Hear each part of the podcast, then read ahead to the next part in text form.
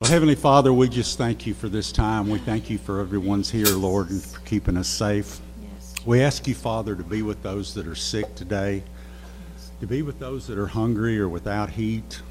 Lord, to let your light shine on them. Father, we ask you to, to anoint Pastor Terry today that as we hear the word, we thank you for all the blessings, Lord, and, and we just invite you here right now, Father, you, to come fill this place. Hallelujah.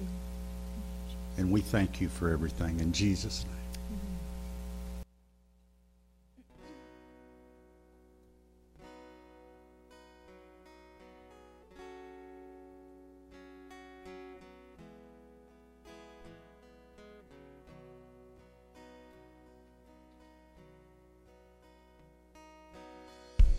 Holy Spirit, fall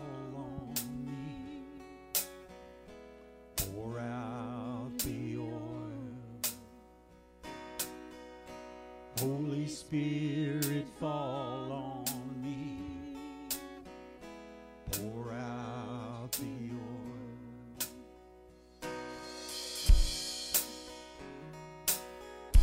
Breathe new life into my soul.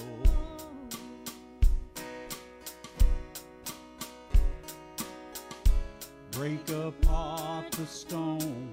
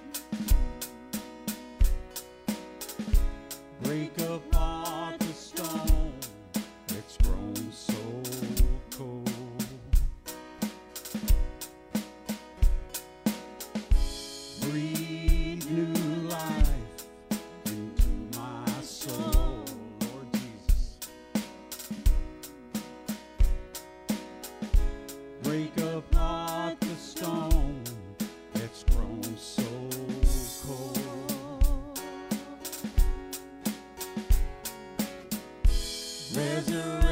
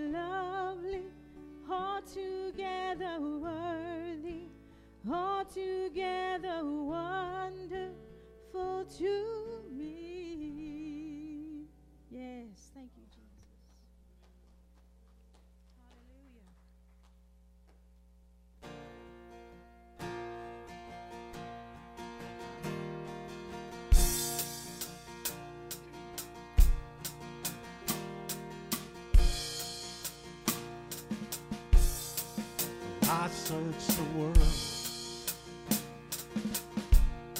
but it couldn't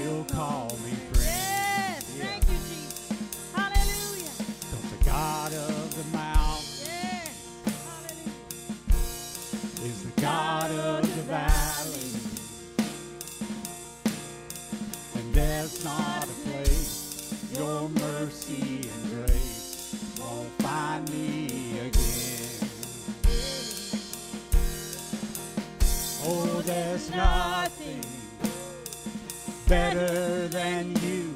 There's nothing better than you, Lord. There's nothing. Nothing is better than you. Sing it again. Yes. Hallelujah. Oh, there's nothing better than you. There's nothing better than you, Lord. There's nothing. Nothing is better than you.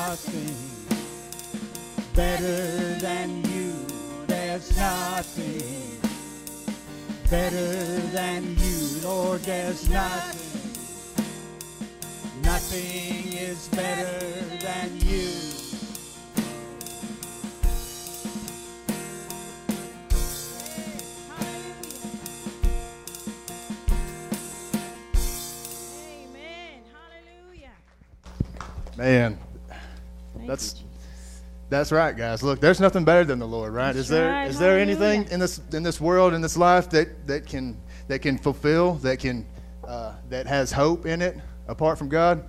Huh? Amen. Hallelujah. Yeah, that's that's good stuff, guys. Good morning, everybody. It's good to see y'all.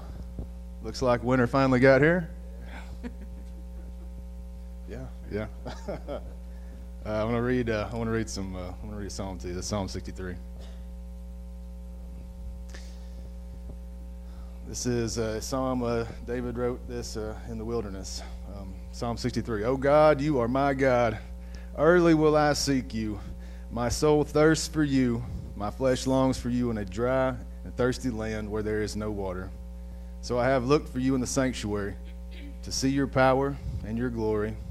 Because your loving kindness is better than life, my lips shall praise you. Hallelujah. Thus I will bless you while I live.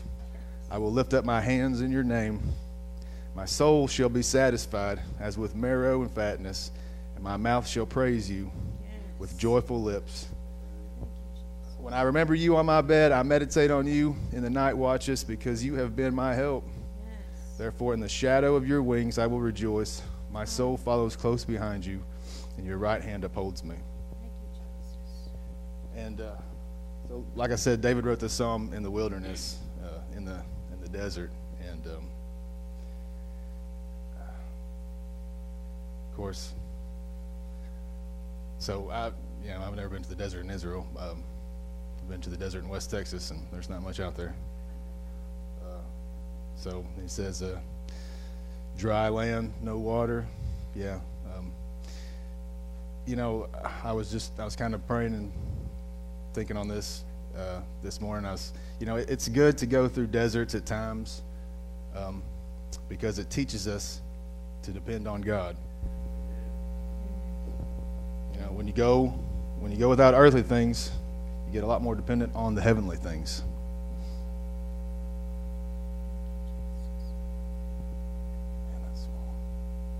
You know, it's in the desert where we cry out, My soul thirsts for you, and my flesh longs for you. And it's in the desert we cry out because we're in need. You know, um, but the truth is, whether you know whether we're hurting or not, uh, we're all in need. You know, but it uh, seems like it's only in the desert where we recognize our need.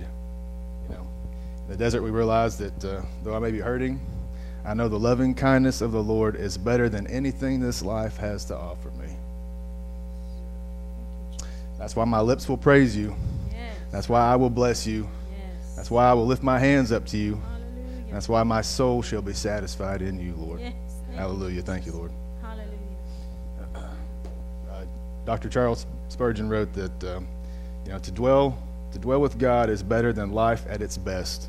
Life at ease, in a palace, in health, in honor, in wealth, in pleasures.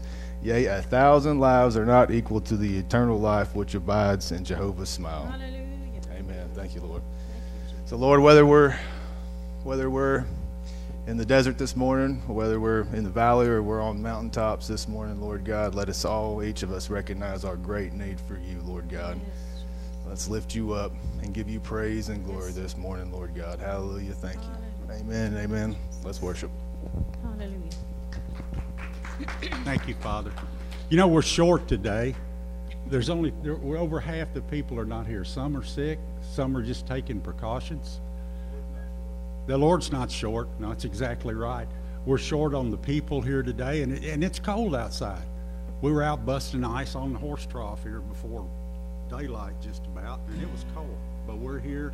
God's going to be here, and that's all that matters. Yes. Thank you, Jesus.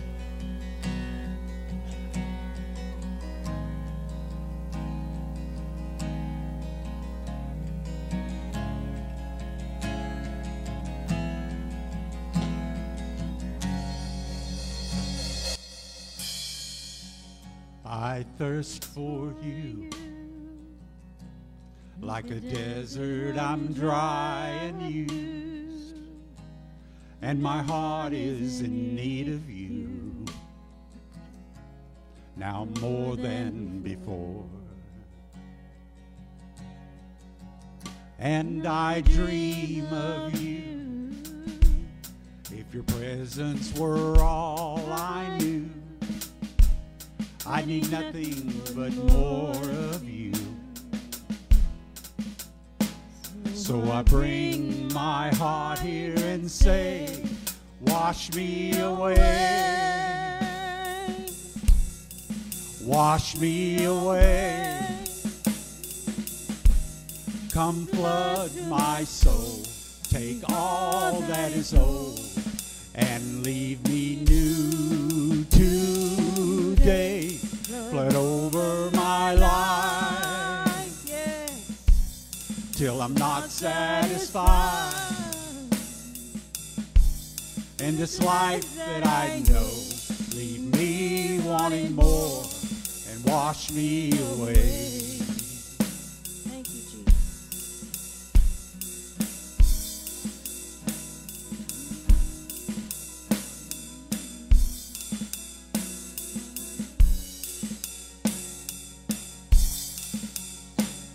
I thirst for you.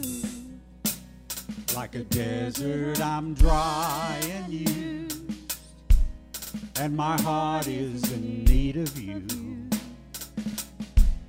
Now more than before. And I dream of you.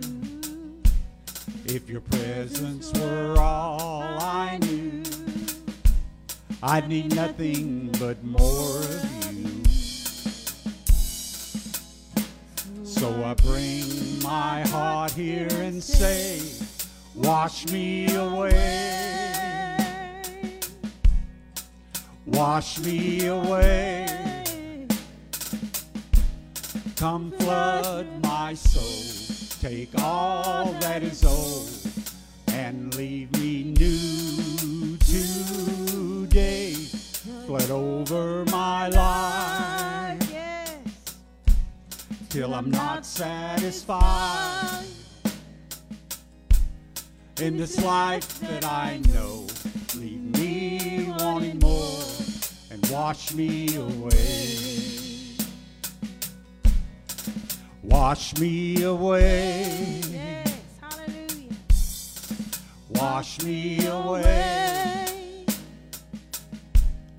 Come flood my soul. Take all that is old and leave me new today. Flood over my life till I'm not satisfied in this life that I know. Leave me wanting more and wash me away.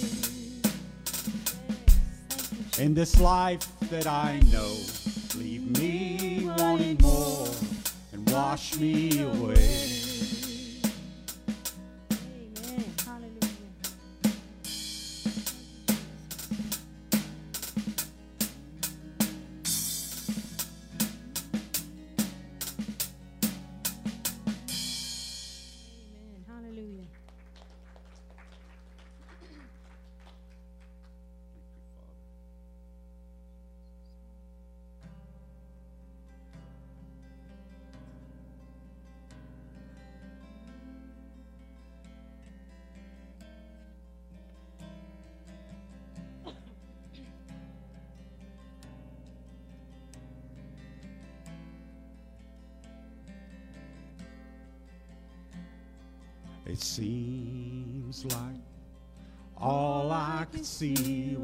The struggle. Haunted by ghosts that live in my past. Bound up, shackles of all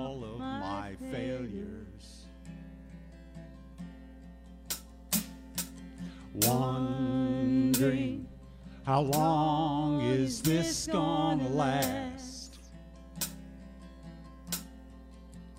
Then you look at this prisoner and say to me, son, stop fighting a fight that's already been won. Oh, hallelujah. Thank you, Jesus. I am redeemed.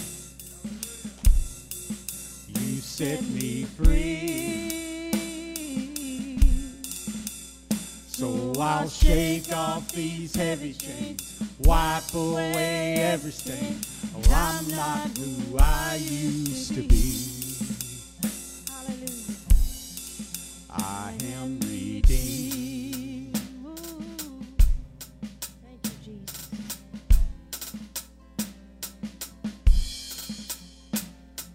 And all my life I have been called unworthy.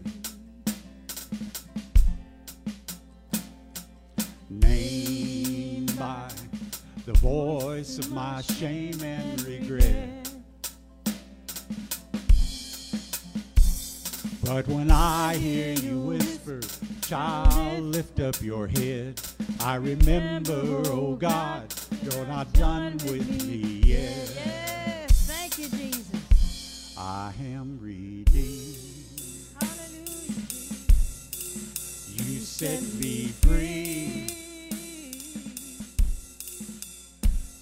I'll shake off these heavy chains, wipe away every stain.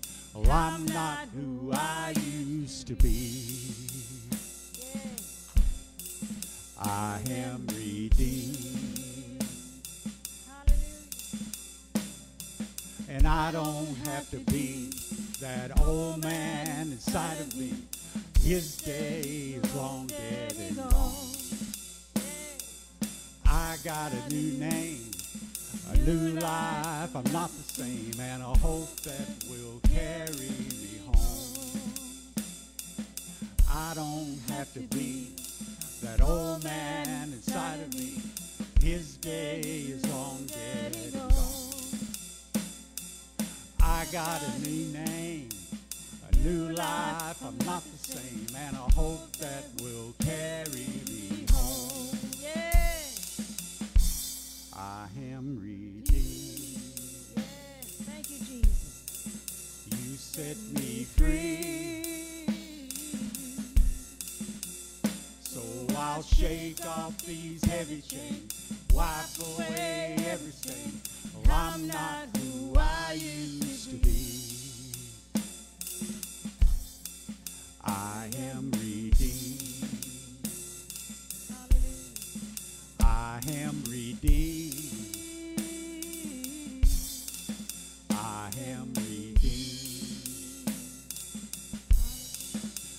I am redeemed.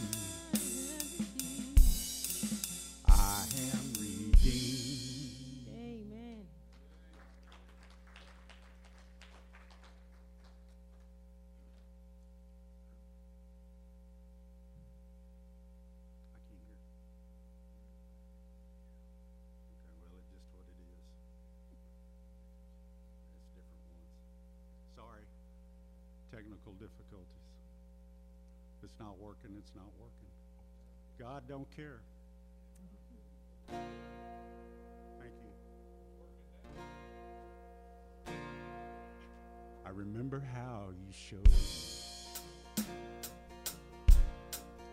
Life may not be easy,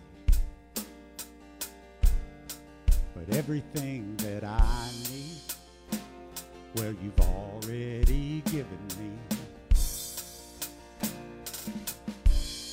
I remember how you showed me I could trust you completely. So why am I doubting? when you prove that you died for me. Hallelujah. Walk me through fire,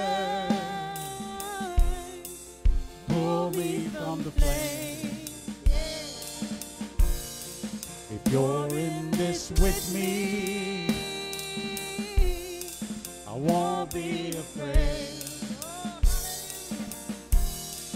The billows higher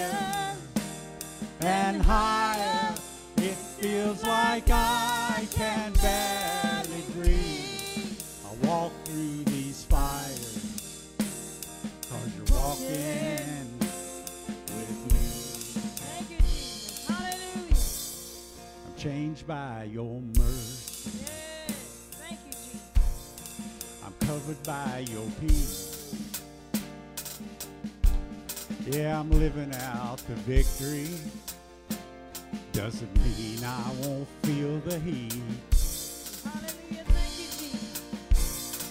You walk me through fire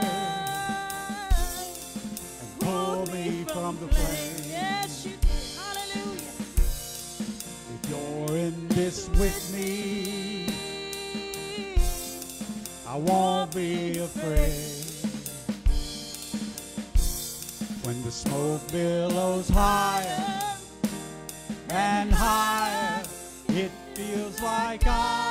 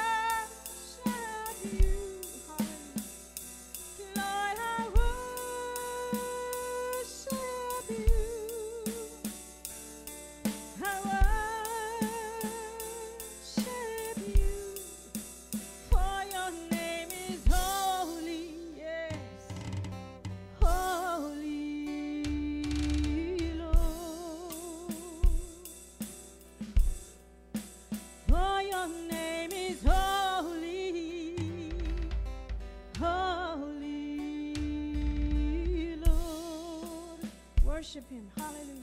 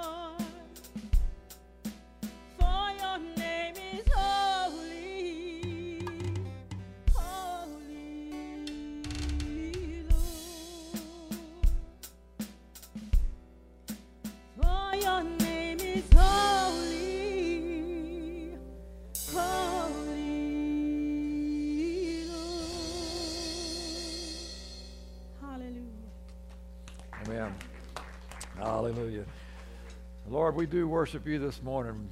For you are holy. There is no one like you. Lord, we have tried all that other stuff that the world has to offer, and we come back to you because you are the only one that can save us. You're the only one that can change us. You're the only one that can fill that emptiness in our heart. You're the only one that can make us alive because you alone are the giver of life, Lord. You created it. You created us, and you have breathed the breath of life into us as your people, Lord. We are so grateful that you called us and you pursued us and you never gave up on us until your great grace enabled us to say yes to you, Lord. Thank you that you never give up on us, Lord. You sought us. You sought us when we were rejecting you, when we were in denial, when we didn't recognize our great need for you. You still sought us and you never gave up, Lord. Thank you for that. I thank you, Lord, that, that you have given us life. Because you've given us life freely, Lord, we want to we want to be obedient and we want to give uh, honor and praise to you, and we want to also be part of uh, the harvest so that we can touch other people. The life that you've given us, Lord, you've freely given it to us, and we want to freely give to all those around us. And so, Lord, stir us and change us, Lord, so that we'd be like you, Lord Jesus. You came not to be served, not to be comfortable, but you came to seek and to save that which was lost. Thank you, Lord. Help us to be like you, Lord, that that we would be willing to get out of our comfort zones just a little bit, that we'd be willing to sacrifice a little bit of our comfort and our uh, safety so that we can be involved in a harvest. Lord, there are, there are people that need to hear of your great love. Right here in this community, there are people that, that don't know you. There are people who, who are uh, doing without the bare necessities of life. They're, they're suffering. People who are sick, people who uh, are in constant pain, people who are uh, despairing and hopeless because of their circumstances. And yet, Lord, you, you are the Redeemer, you're the deliverer. You're the one that can heal the brokenhearted. You're the one that can restore sight to the blind. You're the one that can fling open those prison doors and let us get out of jail. You've given us all a get out of jail free card, and it's in you, Lord Jesus, because you have captivated our hearts and you have loosed us from the, the bonds of the enemy, Lord, and you have set us free by your truth, Lord. Your truth has set us free. And when we're set free by you, we are free indeed, and there's no going back. I don't want to go back. I don't want to fall into those lies and deception anymore. I want to follow you and the truth of your word, Lord. Hallelujah. Hallelujah. Lord, I thank you that you are here this morning. You are here this morning, and you are speaking to each one of us. We are in your presence, Lord. And I don't care, each one of us this morning, if you're you're a born again believer, God wants to speak to you. If you are not a born again believer, God wants to speak to you. If you are following Him, and like John was sharing earlier, we're, we are thirsting after you and we're hungering after you like, a, like our souls in a dry and desert land. But Lord, whether we're seeking after you, I know you still want to speak to us. And so, Lord, help us to open our ears now. Help us to open our hearts now so that you can speak life into us, that you can tell us what we need to hear now so that we be encouraged, that we be changed in your presence, Lord. We take a moment to wait on you, Lord. I pray that you speak to each person. Let us hear from you. We want to hear from you, Lord, in our point of need, whether we're, we're sick or we're in pain or we have a, a financial need or maybe we've got a broken relationship that we won't heal. Maybe we've got a, situation that seems it seems insurmountable, but Lord, we want to hear from you because you have the answers to all of our needs. You are the answer to all of our needs. You don't just have the answer, but you are the answer. So, Lord, as we wait on you, I'm asking that you speak to each person here. Let them hear your voice clearly so that we can know your great love for us and we can be changed in your presence. Thank you, Lord. Just wait on the Lord a minute. Let him speak to you.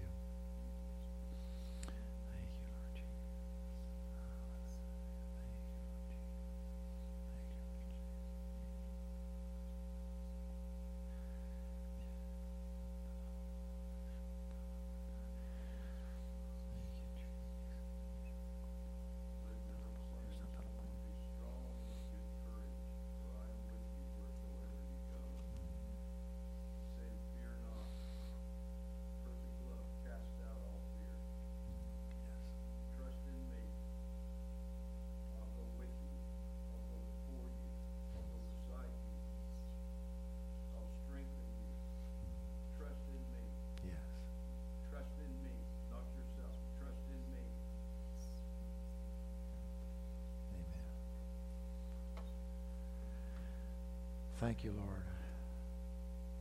Lord, I thank you that you have made those promises to us. You said you would be our exceedingly great reward. You would be. You didn't say you'd give us a great reward. Well, you actually said that too, but you are our reward. In you, Lord, we have our hope. In you, we have our inheritance. In you, we have everything we need in this life and the life to come. It's all in you, Lord. In Christ, we have everything we need. Thank you, Lord, for sharing your truth with us this morning, Lord. I thank you for encouraging our hearts, Lord, because there are those among us who are facing battles. In the heat of the battle, sometimes it seems it seems like we can't hear you, we can't see you, we don't know you're there, but I know you're always there. You go before us, and you've got our back. You're watching our backside. You're protecting us, and you are all around us, Lord, all the time. You don't leave us or forsake us, but you walk with us. You walk us through the valley of the shadow of death. It's not a valley of death, but it's got shadows of death in it, and it's scary, but you said you would walk us through. And you are the life giver. And in you there is no there is no death, there is no sorrow. In you there is only love and joy and hope and peace, Lord. And so we trust you. We fix our eyes on you, Lord, the author and finisher of our faith. I thank you for all that you do, Lord. Thank you for your presence this morning. In Jesus' name, we praise you and worship you. Amen and amen. You can be seated. Thank you, worship team. And uh, I am convinced that God, God always wants to speak to us. It doesn't matter if there's a bunch of us or a few of us. It doesn't matter if we've got everything like normal. It doesn't matter if we're on fire or if we're been rained on and kind of drizzled out. God still wants to speak to us because He doesn't change. He never changes, and His Word never changes. The truth of His Word is alive and it's powerful, and it'll change us. So, Lord, thank you for that. And we're gonna we're gonna have uh, communion a little later in the service. I'm looking forward to that. A new year, new day. God wants to do new things in us. I'm glad that it's a new year. I didn't much care for the last year. I mean, it was okay, uh, you know, but I, I'm looking forward to a better year. That's the good thing about New Year's is you can always look forward to a better year. No matter how good the last year was, you can look forward to a better year because God is always working in and for and through us. Amen. Continuing in a series about the uh, compound names of God, and and I I don't want us just to do some study and learn about all that technical stuff and, and uh, try to figure out a bunch of information. What I want us to do is learn how to know God in the way that He has revealed Himself. Because if we don't know Him in that way, then it really doesn't help that we've had that revelation. We have to learn to know Him and walk with Him in the ways that He's revealed Himself to us. Today we're talking about knowing God as Jehovah Sham, which is the Lord Shom. Yeah, so the Lord is there. And the verse that we're going to use as our text is Ezekiel 48, 35.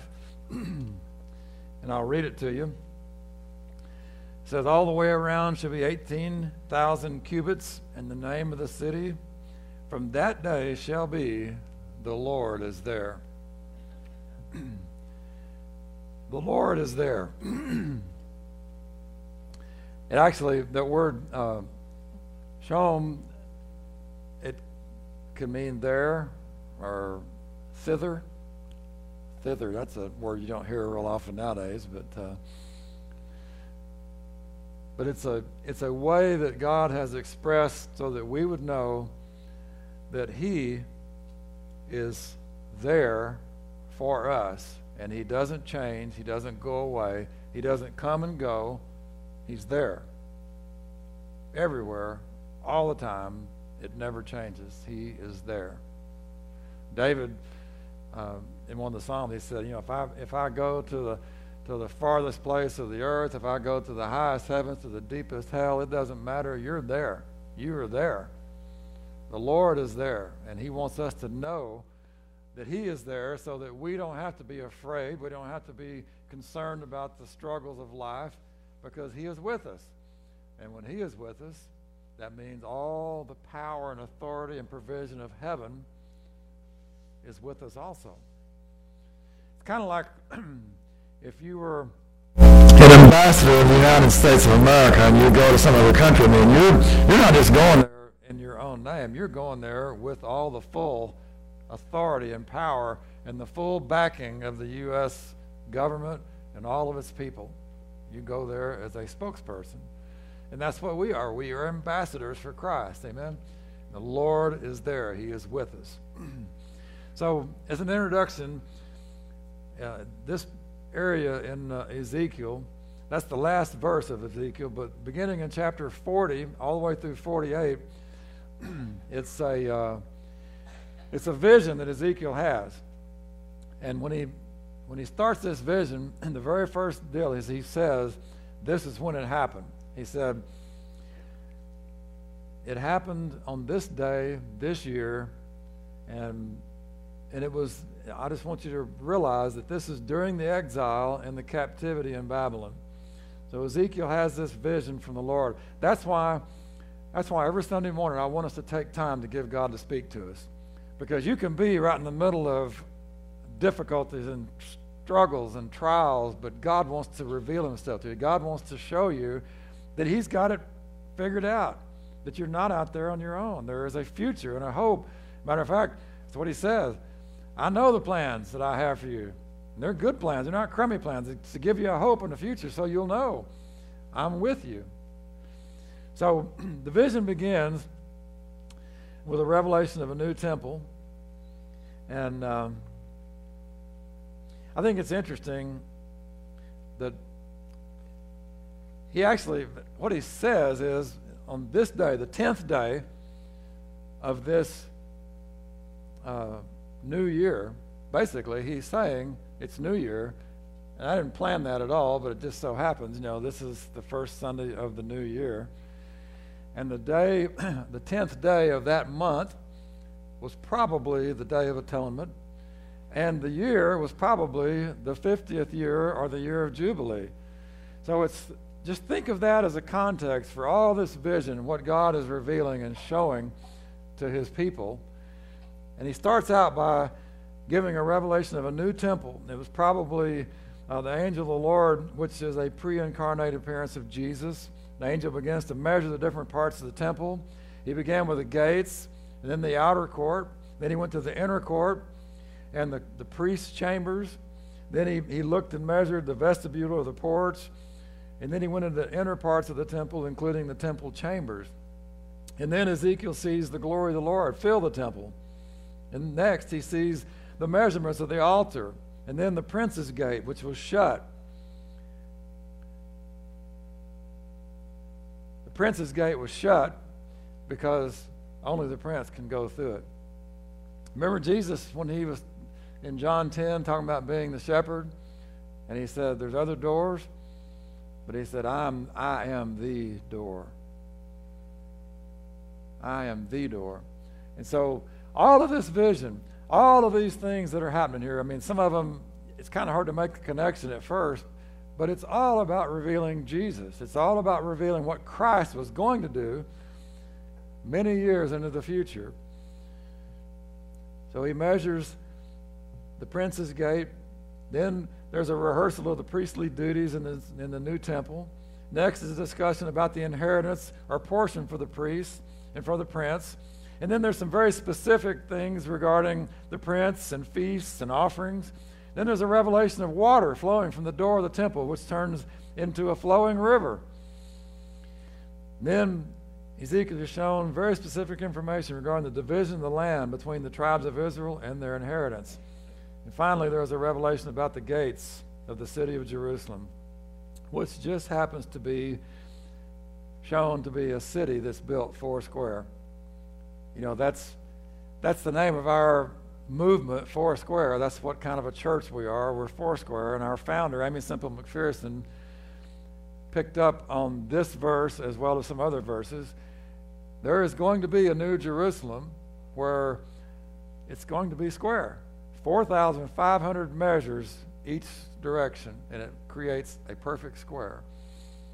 And we believe that uh, the four things that we celebrate about the gospel is that Jesus Christ is our Savior, He's our baptizer in the Holy Spirit, and He is our uh, healer, and He is our soon coming King.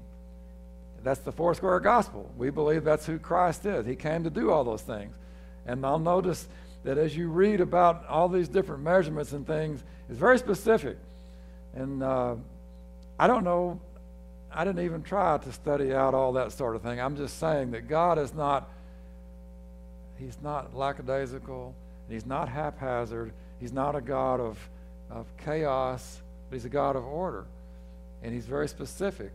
And He has a plan for each of us. And it's not just, you know, like, you know, roll the dice, you know, and just see what happens. I mean, God has a plan for us. I mean, it is a very specific plan. He planned it from the foundation of the, of the world. so, upon this final revelation in this vision about the four square city, the prophet records that the name of this city is to be called The Lord is There. The Lord is there. I mean, he wants us to know that he is there for us all the time. He doesn't come and go. He doesn't change. He is there. And I have to confess that there are days that I, when I'm stressed and going through challenges, you know, I get busy and I, I'm, you know, I'm not really thinking about the Lord being there. I'm just thinking, I got to get through this situation. I got to get this done. I got to get, I got a deadline, or I got something I got to do, or you know, wham, whoa, woo, mm, my, ooh, smash my finger. You know, I mean, things happen, and you're all focused on those things. But we need to learn to remember that He is there all the time. He never leaves. He never forsakes us. He never goes anywhere else. He is there all the time. And it doesn't matter what kind of things are going on in our life, He is there. And knowing that He is there means that we can know that He's going to watch out for us. He's going to take care of us. He's going to protect us. He's going to provide for us, and that we're not alone. We don't have to be filled with despair or discouragement because He is there. The Lord is there. So, in your notes, I don't know how this is going to work out, but I'm just going to start into it and we'll see. The temple. There's a purpose that God showed this revelation and vision about the temple. God wants us to know that He wants to be our God. In Exodus 6, verse 7, He says, I will take you as my people, and I will be your God. Then you shall know that I am the Lord your God who brings you out from under the burdens of the Egyptians. Jeremiah 7:23 he says, "But this is what I commanded them, saying, Obey my voice, and I will be your God, and you shall be my people. Walk in all the ways that I have commanded you, that I that it may be well with you." God has a purpose in revealing his temple because he wants us to understand that he is there in the temple. He is there for us to worship, he is there for us to relate to. He is there so that we can come to him. He can speak to us. He can cleanse us. He can heal us. He can forgive us. He can do all the things He wants to do when we come to Him because He is there. The purpose is that God wants us to know He is our God. He who has ears, Ezekiel 44, verse 5, the Lord said to me, Son of man, mark well, see with your eyes and hear with your ears all that I say to you concerning all the ordinances of the house of the Lord and its laws. Mark well who may enter the house and all who go out from the sanctuary. Jesus said that a number of times. He said, who has ears to hear, let him hear. In Revelation, he said, who has got ears to hear, let him hear what the Spirit says to the churches. I mean, God wants us to know that He is there, but we got to get our ears turned. We got to get our ears tuned in so that we can hear what He is saying. Because if He's speaking and we're not hearing, then he's just, what he is doing is going to be totally unfruitful in our lives. We have to respond to the voice of the Lord. Ezekiel heard, Mark well, see with your eyes and hear with your ears all that I say to you. God wants us to know that there is a there is a door that only Jesus can open and close and go in and out of. But then there are doors and gates for us. And, and he said in Revelation, I'm going to I'm gonna open a door before you and no one will close it. I'm going to close the door and you're not going to be able to open it. No one's going to be able to open it. And he is in charge of the doors. Aren't you glad that God's in charge of the doors? I don't have to worry about opening the doors. I just got to know which door to go through. And by the way, not every open door is meant for you to go through. Sometimes I think we get we get so caught up and we see an open door, it's like I'm just going to go, and then it begins to close. I go, oh, I gotta I gotta force my way through. Give me a battering ram. I gotta get on through this door right quick before it closes. Maybe God's trying to close that door so you don't go through it because it's not really the door for you. There are open doors, but they're not all meant for us to rush through. And then there are other doors that are open. Paul said, Man, a great door has been opened to us, and there are many adversaries. So when the door is open to you and you're going through it, and it's the right door, you're doing what God has called you to do, just be aware there are many adversaries. And when we take a step forward to do the right thing for God, the enemy is going to begin to try to distract you and disrupt what God is doing. He's going to try to cause you as much grief as he can. And we need to know that it's Him doing that to us so that we don't get distracted or discouraged and we don't give up and we don't think God has changed His mind. God doesn't really change His mind that often. Uh, you know, we, we think, I'm hearing from God, and then later it's like, well, you know, maybe maybe this is really what I what I need to be doing, and and then it's like, well, maybe I need to be doing this, and you know, God doesn't He doesn't just change His mind back and forth. I mean, we change our mind. We we hear we hear voices. I don't mean like you're crazy, but you know, I mean sometimes we're we're listening to thoughts in our mind or or other people saying things or current events. Uh, sometimes it sounds really good. I mean, like, wow, this is good. I'm, I'm, I'm all in, you know. And then other times we hear those voices and we become fearful. And God wants us to, He wants us to be tuned into His voice so that we don't hear the things of the world and think that's for us, and we don't hear the things of the world that are, that are trying to discourage us. We need to hear His voice. I am with you, and there's no reason to be afraid. Like Mitch shared, there's no reason to be afraid because God is with us. The Lord is there. Jehovah Shalom. The Lord is there. There's specifications to this temple, and uh, I'm accustomed to specifications because in the business I am, uh, I'm, I read plans and specifications. I hate reading specifications because there's, you know, the very name specification, just think about that. That means that they are specific to the thing that you're doing. But we got a bunch of lazy architects and engineers now, and they don't do that. They put everything imaginable in the specifications. It's like a boilerplate. And then there are things in there that I know they mean are specific to this job, and then there's a bajillion things that aren't, and it's up to me to figure out do I really need to listen to this, or is this just something? It's really, it's really frustrating. But specifications are there to help you. They're there to give you direction and guidance so you'll know what is the right thing to do. And when God gives you specifications, they're not boilerplate. They are, they are very specific for you and for all of us as His people. There are things that we all ought to obey and do, and there are things that each one of us ought to obey and do as God leads us. That's a specification. God is saying, I want you, just like He told uh, Philip, I want you to go over here to this desert road Got a job for you. He didn't tell him what the job was until he got there, but the specification was, I want you to go over here. And others, generally, the specification was, I want you, all of you, to wait here in Jerusalem until you're endued with power from on high. Don't go out and start trying to do stuff yet. Wait here until you receive the power. So God revealed this stuff about the temple because He wants us to understand that everything in his kingdom is in order. It's not haphazard, it's not just thrown out there helter skelter. There is an order to it. Ezekiel 40, verses 1 through 4. This is uh, this is when Ezekiel is getting this vision. He says, In the 20th year after our captivity, the beginning of the year, on the 10th day of the month, in the 14th year after the city was captured, on the very same day, the hand of the Lord was upon me, and he took me there. In the visions of God, he took me into the land of Israel and set me on a very high mountain. On it toward the south was something like the structure of a city. He took me there, and behold, there was a man whose appearance was like the appearance of bronze. He had a line of flax and a measuring rod in his hand.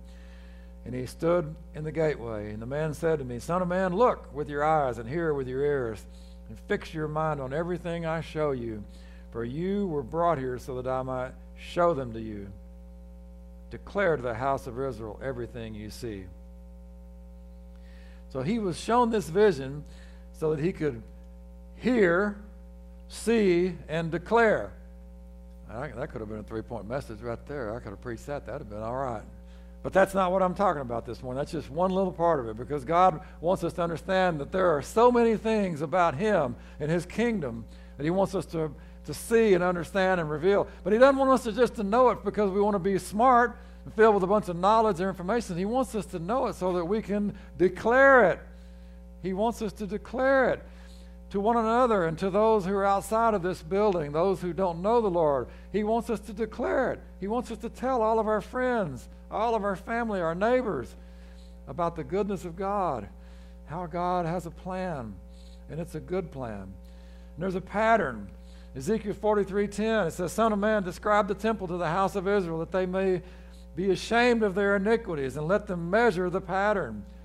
Let them measure the pattern. That means they should compare themselves in their life with the pattern that they see revealed in this temple.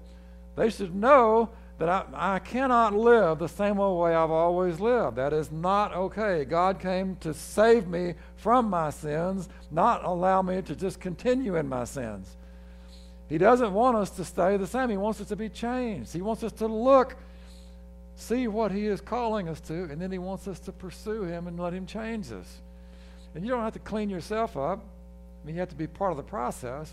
His grace and His mercy and His forgiveness, it begins to work on you. As you read the Word, as you pray, as you as you try to do the things that you know you're supposed to do, God begins to change you. It happens, it happens while you know it, it happens while you don't know it.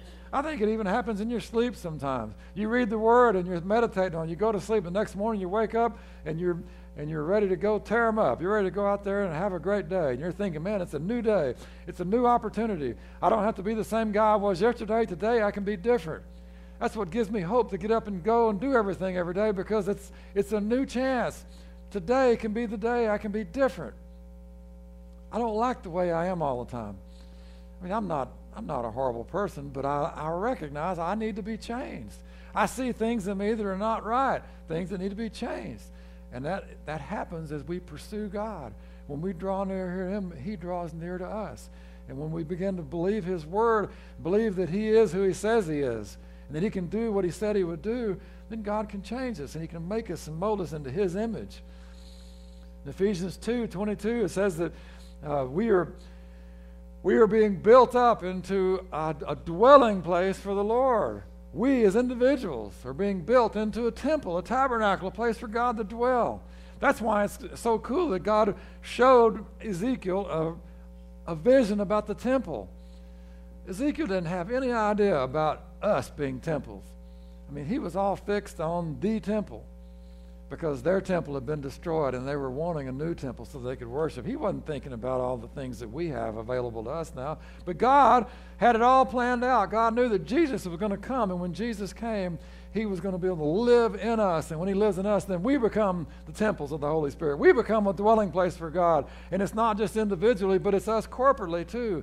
We all have our part. We are members one of another. And as we become what we're supposed to be, it helps everyone else around us become who they're supposed to be. I can't be who I am without you guys being who you're supposed to be. And you can't be who you're supposed to be unless I'm who I'm supposed to be. We're all members one of another. We're connected. You may not want to be connected, but you are. You might look around and say, I don't want to be connected to that person, but you are. We are members one of another. We're part of the body of Christ, and as part of the body of Christ, we are all connected. And we are all individually and corporately a dwelling place for God. That's why when we come together and we worship, the worship is so sweet and so meaningful because when we come together, God's presence comes and, and to all of us. And when it comes to all of us, it becomes stronger and greater in the whole corporate worship. I mean, we can worship on our own, but when we come together and worship, something awesome and wonderful happens. God wants us to know that He is there. The Lord is there. He's there every day at your job. He's there every day when you're going through the struggles, and He is there when we come together. He's there all the time. He wants us to see Him there. He wants us to know. He wants us to know He's there. Number two, the glory of God was revealed in this temple. The glory of God is really the presence of God. It's, uh, it's, it's God showing Himself as He is so that we can see Him and know Him and be changed by His glory and His presence. When we are in the presence of God, it will change you. It will cause you to react in a way that will make your life different from that point forward. Every time we come to the presence of God, it changes us. I mean, you read throughout the Bible the different ones who had encounters with God. When they were in God's presence, they were changed. Moses at the burning bush. I mean, what did he do? He didn't just say, ah, no big deal. I mean, he went over there and he got into the presence of God. When he got there, he found out it was holy ground and he was changed. He was never the same. You could go back and look at all the different patriarchs, all the people throughout history, David and Samuel and different ones in the, in the recorded in the Bible. When they experienced the presence of God, they were changed. And I submit to you that we're all changed when we're in God's presence too. It does something to you. You can't just go go out after you've been in the presence of God and just act like nothing happened because it changes you. Something happens to you. And, and in Corinthians, it talks about that we are being transformed from glory to glory. When we see God, who He is, we are changed. The presence of God was there so that Ezekiel could see and understand that the Lord is there. And I think he wanted to see some shock and awe, too. You remember back when, uh, you know, the, the, I think it was the very first time we went over and bombed Iraq, you know, they said they're going to see some shock and awe. We're just going to bomb them for like three days straight. We're just going to bomb everything until they're just crawling in a hole. And that's what happened. Well, God wants us to see that shock and awe sometimes. He wants us to understand how awesome He is, and He wants us to know that we need to be obedient to Him. There are consequences if we don't do the things that God has called us to do. And I'm not saying that God is out to get you. What I'm saying is, if you're not walking under under His favor and blessing, if you're if you're disobeying and you're rebelling, then you're going to suffer some consequences. You know, you got a little child, and you tell the child, "This is what I want you to do. I don't want you to do that," and it goes and does just the opposite of what you tell him.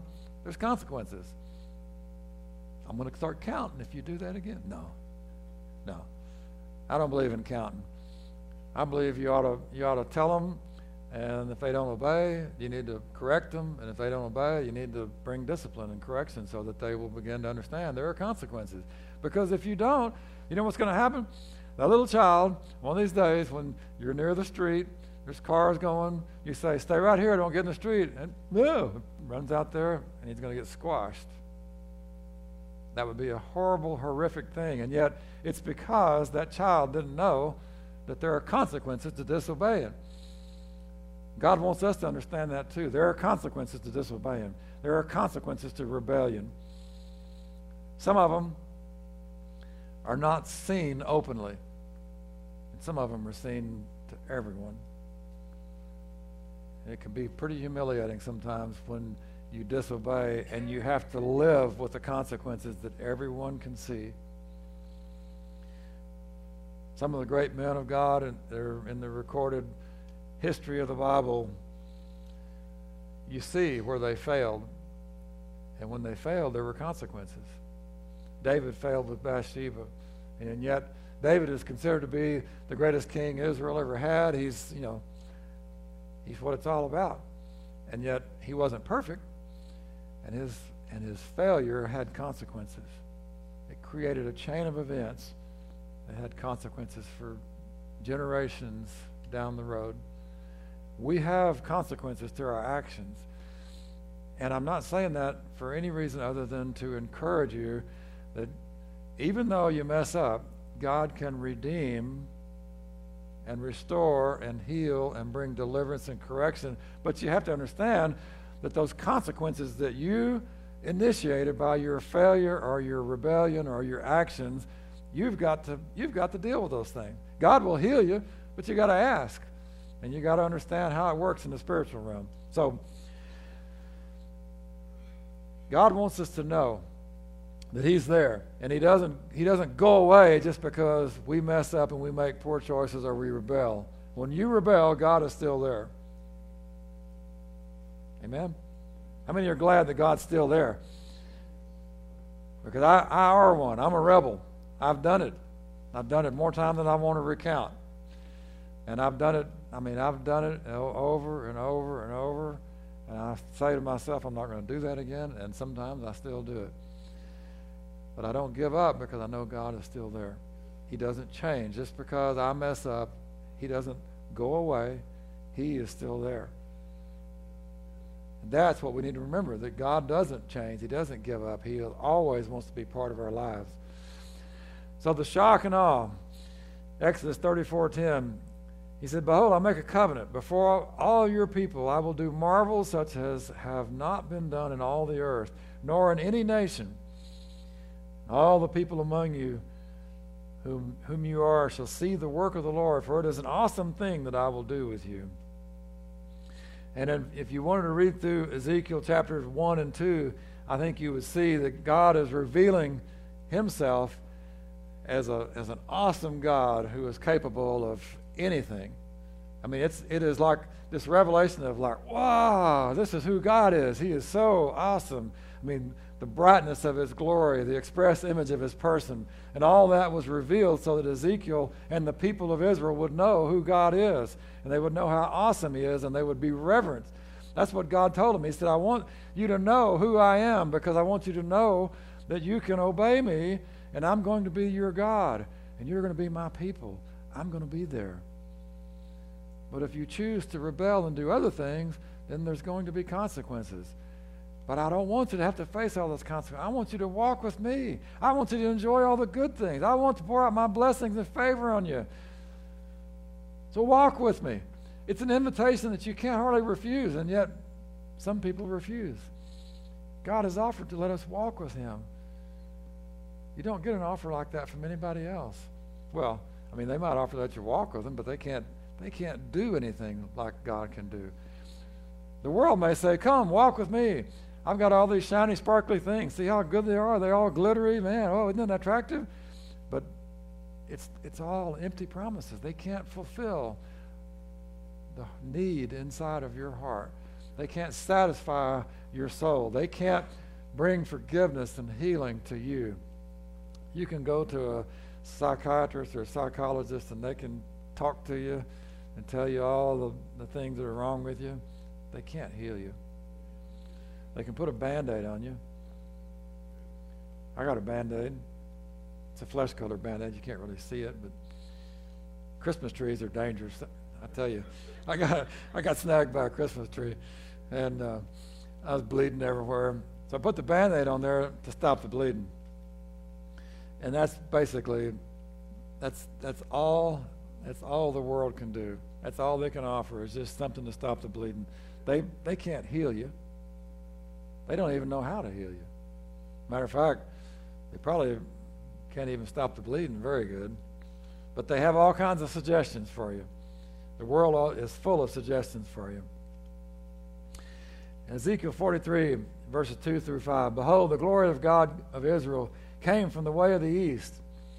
His voice was like the sound of many waters, and the earth shone with his glory. And it was like the appearance of the vision which I saw, like the vision which I saw when I came to destroy the city. The visions were like the vision which I saw by the river Chebar.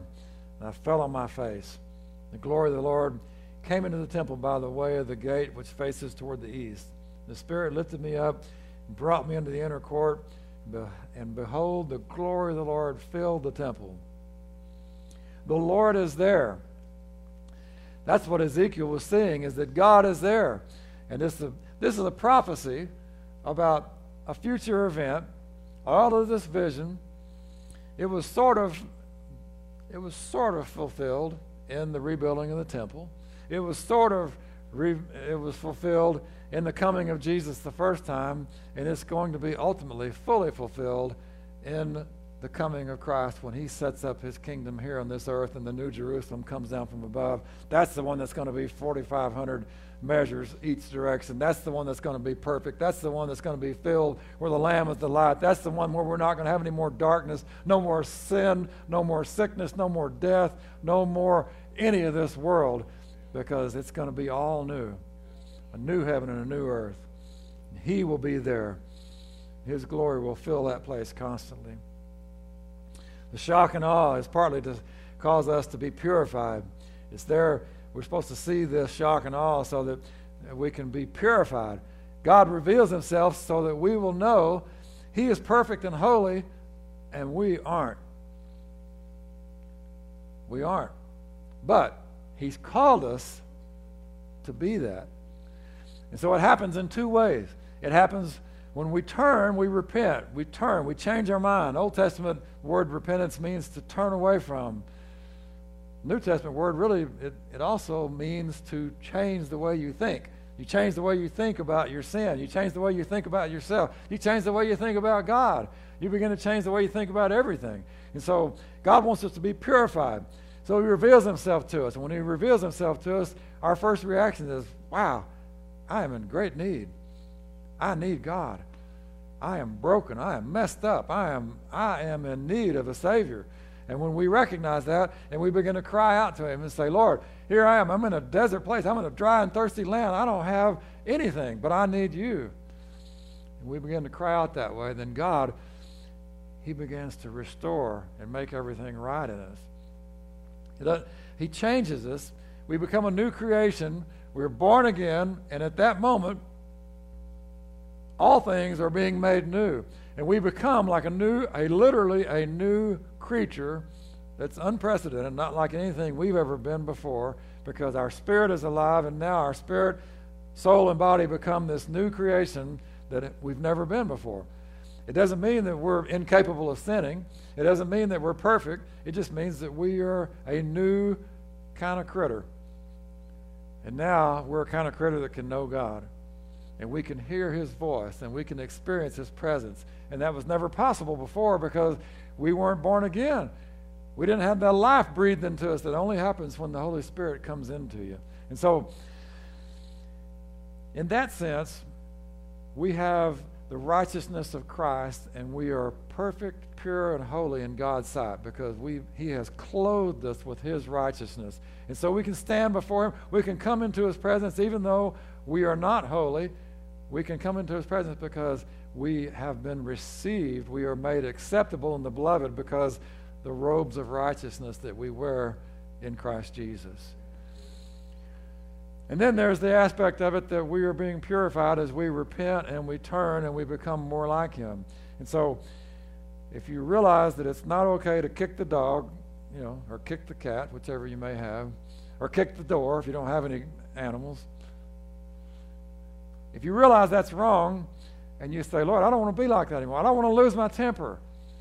And you say, Would you forgive me? And I turn. I want to think differently. I want to, I want to bring all of my fleshly appetites, my actions, my reactions, my thoughts, my words, I want to bring them into subjection to you and your lordship.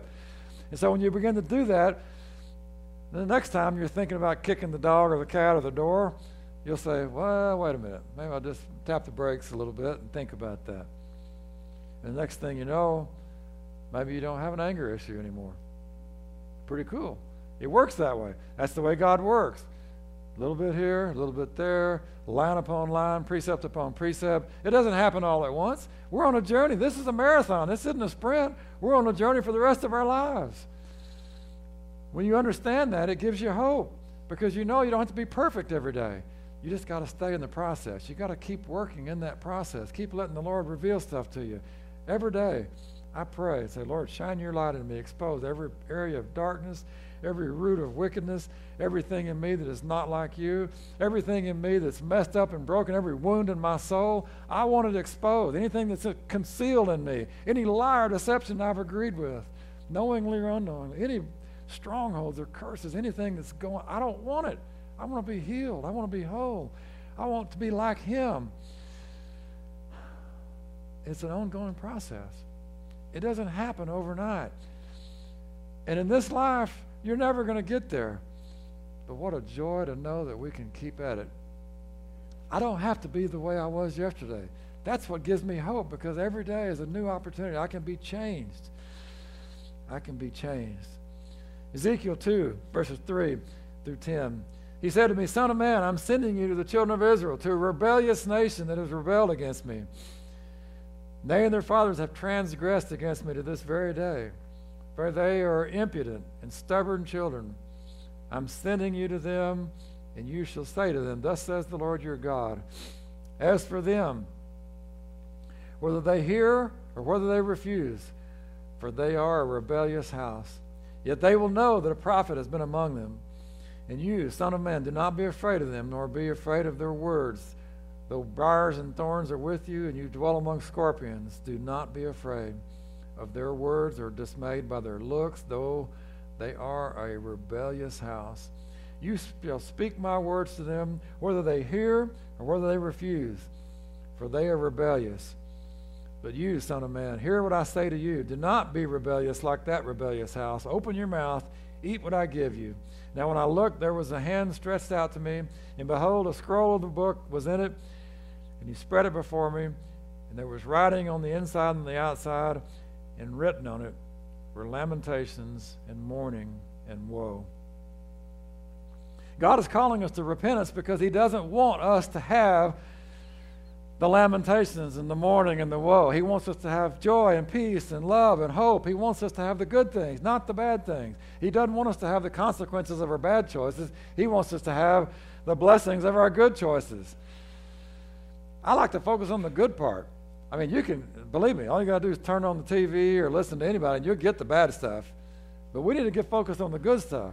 What does God say? What does God say about me? What does God say about you? What does He say about us? You can get pretty excited if you start thinking about what God says because He has good things to say. And He does want us to be holy. And I, I, am not going to read this passage, but it's for, Ezekiel 43, 6 through 12. And it's talking about um, all the things that they've done wrong and how He wants to reveal Himself to them. And He wants it to be different because it, the, the temple is supposed to be a place of holiness. And we are supposed to be holy when we go there. And when we approach God, we can approach Him as holy because He's made us holy. We're not holy in our own strength, our own uh, abilities, but He has given us His righteousness and His holiness, and He receives us because His name is on us, because He is there in us. He is there in us. We're not looking for Him, He is there in us. And then there was a river he saw. The source of the river if you read in Ezekiel 47, verses 1 through 5, it says, You know, I went back to the door of the temple and I saw, I saw this water coming under the threshold, and it was right coming out from the altar. Oh, yeah, that makes sense. That the water is coming from the altar because Jesus gave himself on the altar, and Jesus is the living water. When you read all this, this whole passage here, it talks about how the water, you know, starts out, it was, it was small, they were measuring it they were checking it out, and it was to their ankles, and then it was a little deeper up to their waist, and then you know it got up higher. They couldn't, they had to swim because they couldn't cross the river. It was such a big river, but it started out as something small. That's the way it is in all of us. It starts out as something that is changing each one of us individually, but when we come together, we become like a flowing river. The river of God begins to flow in through us and out of us, and it changes communities. It changes people around us. People around us will be They'll be standing on the bank, and all of a sudden, they just get caught up in it, and it begins to pull them along. The river will catch them and drag them right on into the mainstream of the river. That's what we want. I don't want to drown them. I just want to drag them into the river where they can experience the flow of God. I don't have to worry about drowning them. If I follow the Holy Spirit, I won't. I won't drown them. If I'm doing my own thing, I might smother them a little bit. But if I'm doing what God's called me to do, it'll be appealing. It'll be good. They'll look at it and they'll say, Yeah, I like that. I like what that guy's saying and doing. He's all right. They don't have to like me, but they're going to like what's coming out of me because when Jesus is coming out of us, when the light of the Lord is coming out, when that living water is coming out of us, it's pretty attractive. It's pretty appealing. People won't want to resist that when they see it and they begin to experience what happens when they're around people that are flowing in the Spirit. 1 Corinthians 14 talks about um, it talks about the source uh, and then in uh, Psalms 105, 41, it's talking about how that there was a rock, uh, the, the water gushed out of the rock. Water gushed out of the rock. And in Corinthians, it says that that rock was Christ. It followed them throughout all the wilderness experience. The, the miracles of who Christ is and what he's provided followed them, and it follows us. And that living water, Jesus said, I'm going to give you water. John, he's talking about, he said, Man, you know, you drink this water, you're going to get thirsty again. But if you drink of the water I'm going to give you, you'll never thirst again. You'll never thirst again. We got to understand where the source of the water is. The source of the water in this vision is Jesus. He's the source of everything. The living water in Ezekiel 47, 6 through 12, he said, Have you seen this? Have you seen it?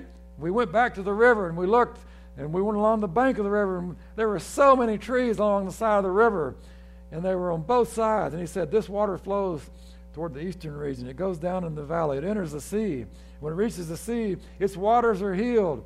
There are healing waters that come out of this river. We're supposed to be like healing waters in this land. You understand right now, we are having all the problems we have in this nation because God's people have not been those healing waters. We've allowed all this stuff to happen because we've not taken our rightful place. I'm not saying we need to be politicians. I'm just saying we need to be praying, we need to be interceding, we need to be standing up for righteousness. And if we would take that place, God would honor that. He says, The waters will be healed, and it shall be that every living thing that moves, wherever the rivers go, will live. There's going to be a very great multitude of fish because the waters go there. And they're going to be healed, and everything will live wherever the river goes.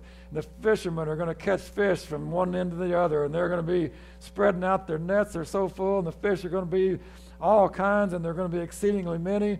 But the swamps and the marshes will not be healed, they will be given over to salt. So you're dead. You're not going to be alive until you until you receive that living water all the dead things of this earth, all the dead things of this world, they're not going to be alive until we, as God's people, begin to stand up and do the things that we're called to do. And we may not be able to change all of them, but our influence can change some. When we are walking around in the fullness of the Spirit, when we are flowing in the Spirit, things will happen in our lives. And it says, along the bank of the river, on this side and that, will grow all kinds of trees used for food their leaves will not wither, their fruit will not fail.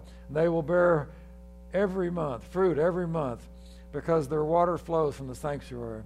Their fruit will be for food, and their leaves for medicine. Jesus said, If you come to me, he said, I'm going to cause rivers of living water to flow out of your innermost being. And he was talking about the baptism of the Spirit, which was to come. He hadn't been crucified and hadn't been glorified yet, but he was telling them in advance, this is where it's going to happen.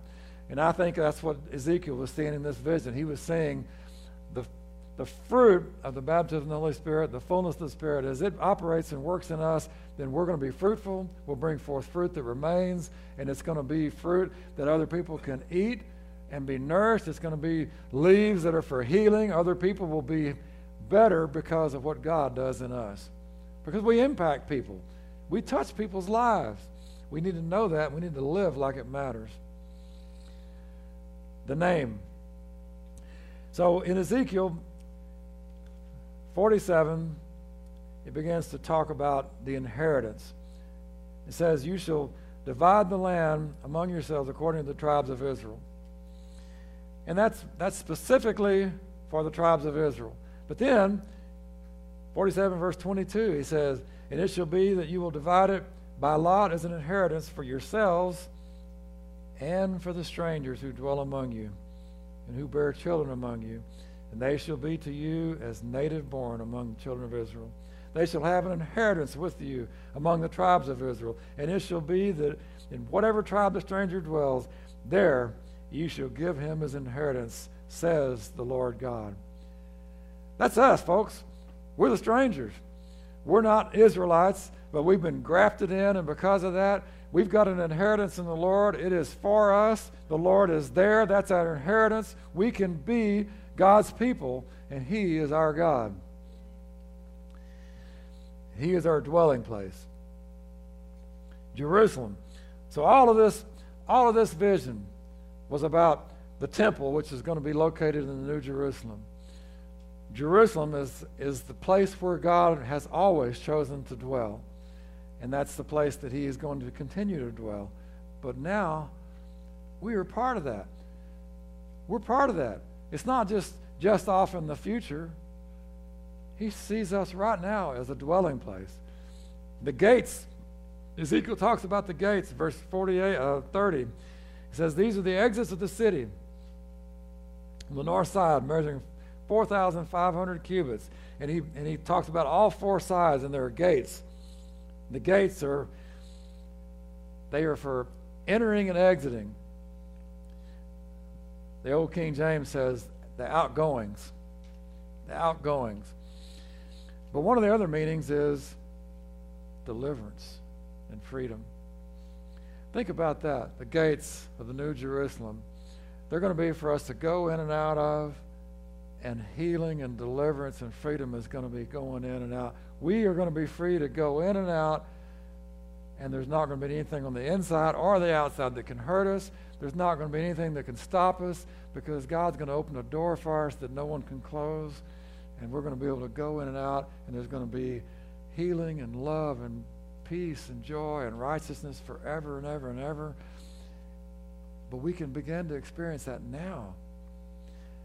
It's not just for, for later, it's for now. Our lives can be filled with hope right now. We can be filled with, with the anointing and the power of the Spirit now. We don't have to wait till then. We are a dwelling place. And then verse 35 all the way around it should be 18,000 cubits. The name of the city from that day shall be Jehovah Shammah. The Lord is there. That's what he's naming the city. I'm there. We are part of that city. We are part of that temple. We are his body. He is the head. He is there. That's pretty good stuff. You think about that from the beginning, the very first verse, all the way to the end. All of the scripture is the revelation of who Jesus is and who we are in him. The Lord is there. Worship team, y'all can come back. And I just want to encourage you now as we as we get ready to partake of communion. Um, Amber said it earlier, but we you know we practice open communion here. If you if you're a believer, it's fine to to partake with us. Um, if you don't know the Lord, um, this is an opportunity for you to come to know Him. And these little uh, these little packets here, hopefully you can figure them out. We've been using them a while, but um, just don't throw everything all over the whole room. Um, sometimes a little challenging to get open. Yeah, we got a good cleaning person. Uh, so, anyway, um, so what we're going to do as we as we sing this song, uh, you can come and get the elements and take them back to your chair, and then we're going to we're going to all partake together. But I just want to encourage you to think about uh, what we've talked about this morning and Paul in Corinthians says that we ought to examine ourselves. Uh, we ought to examine ourselves, and that's always a good idea to think about. I hope this whole message this morning has caused you to examine yourself and to think about it. But the Lord wants us to know that we need Him all the time, and He is there for us all the time. And when we mess up, it's as simple as saying, Lord, I messed up. I'm sorry. I want you to forgive me. And I'm I'm I'm back. I'm coming back to you. I'm I rebelled, but I'm I'm back. I'm not to stay I'm not going to stay a rebel. That's what the Lord wants. He just wants us to, to be after His heart. And so, as you come and, and get the elements, uh, we'll go back to your seat and then we'll, uh, we'll partake together. Let's stand and worship.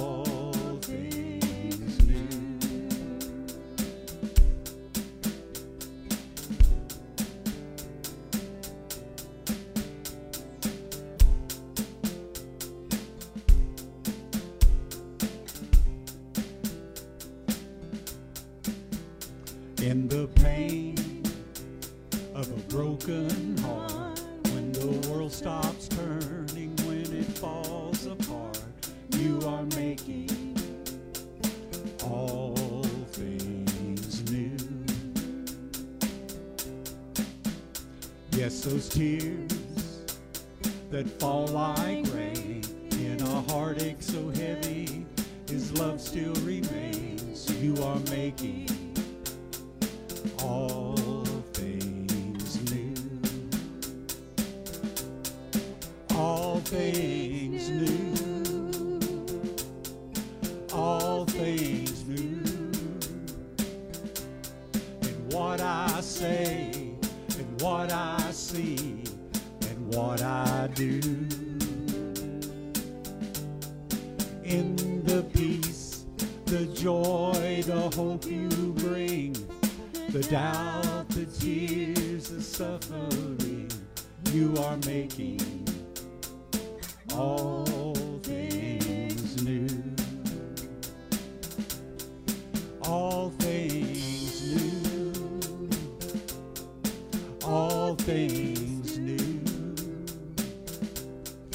what I say, and what I see, and what I do in the peace, the joy, the hope you bring, the doubt, the tears, the suffering, you are making all things new. Yes, you are making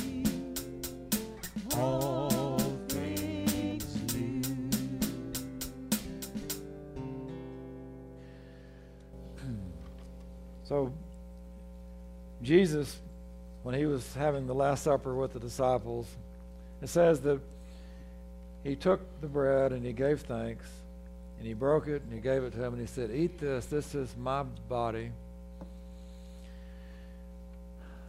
And so, Lord, we honor you, you as the, the living bread, the manna that came down from heaven the one who gave himself for us, Lord. You took our penalties, you took our sins, you took our sorrows, our griefs, and you bore them all on the cross.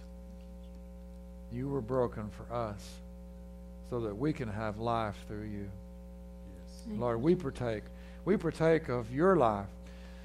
This bread represents your body, and Lord, we thank you that you were willing to freely give Thank you, Jesus. all things to us.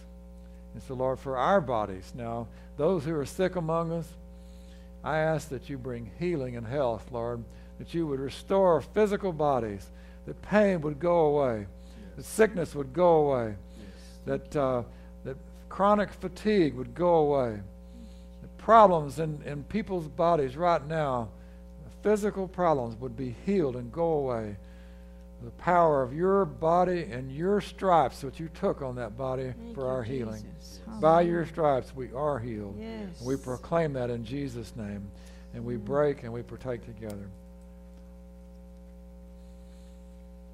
In the same manner, it says he took the cup and he gave thanks and he said, Take this and drink it, all of you, drink it, because this is my blood of the new covenant, is shed for you.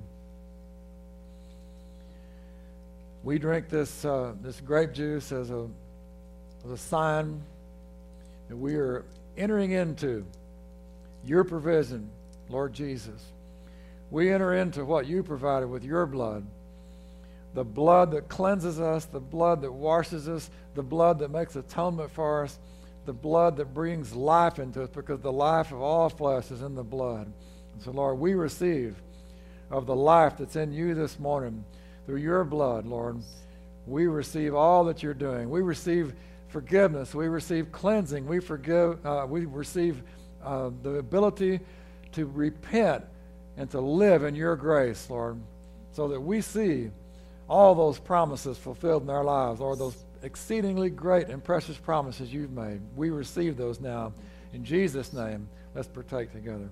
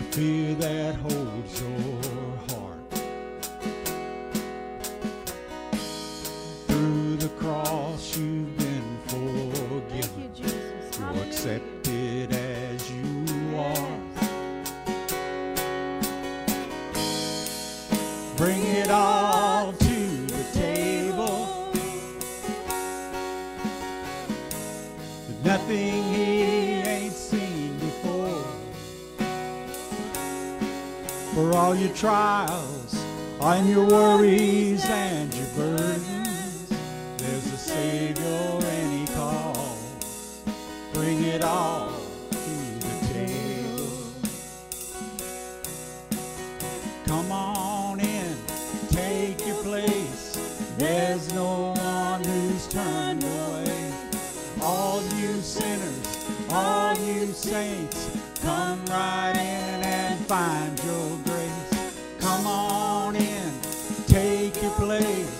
There's no one who's turned away. All you sinners, all you saints, come right in and find your grace. Bring it all to the table. There's Nothing he ain't seen before. For all your sin, all your sorrow and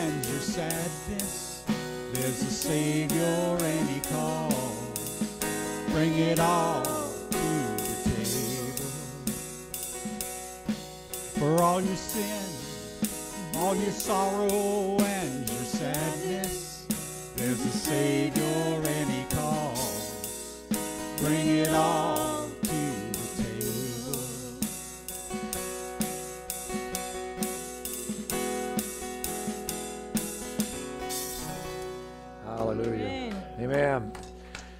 So, Lord, thank you that in your kingdom there is no one who is turned away.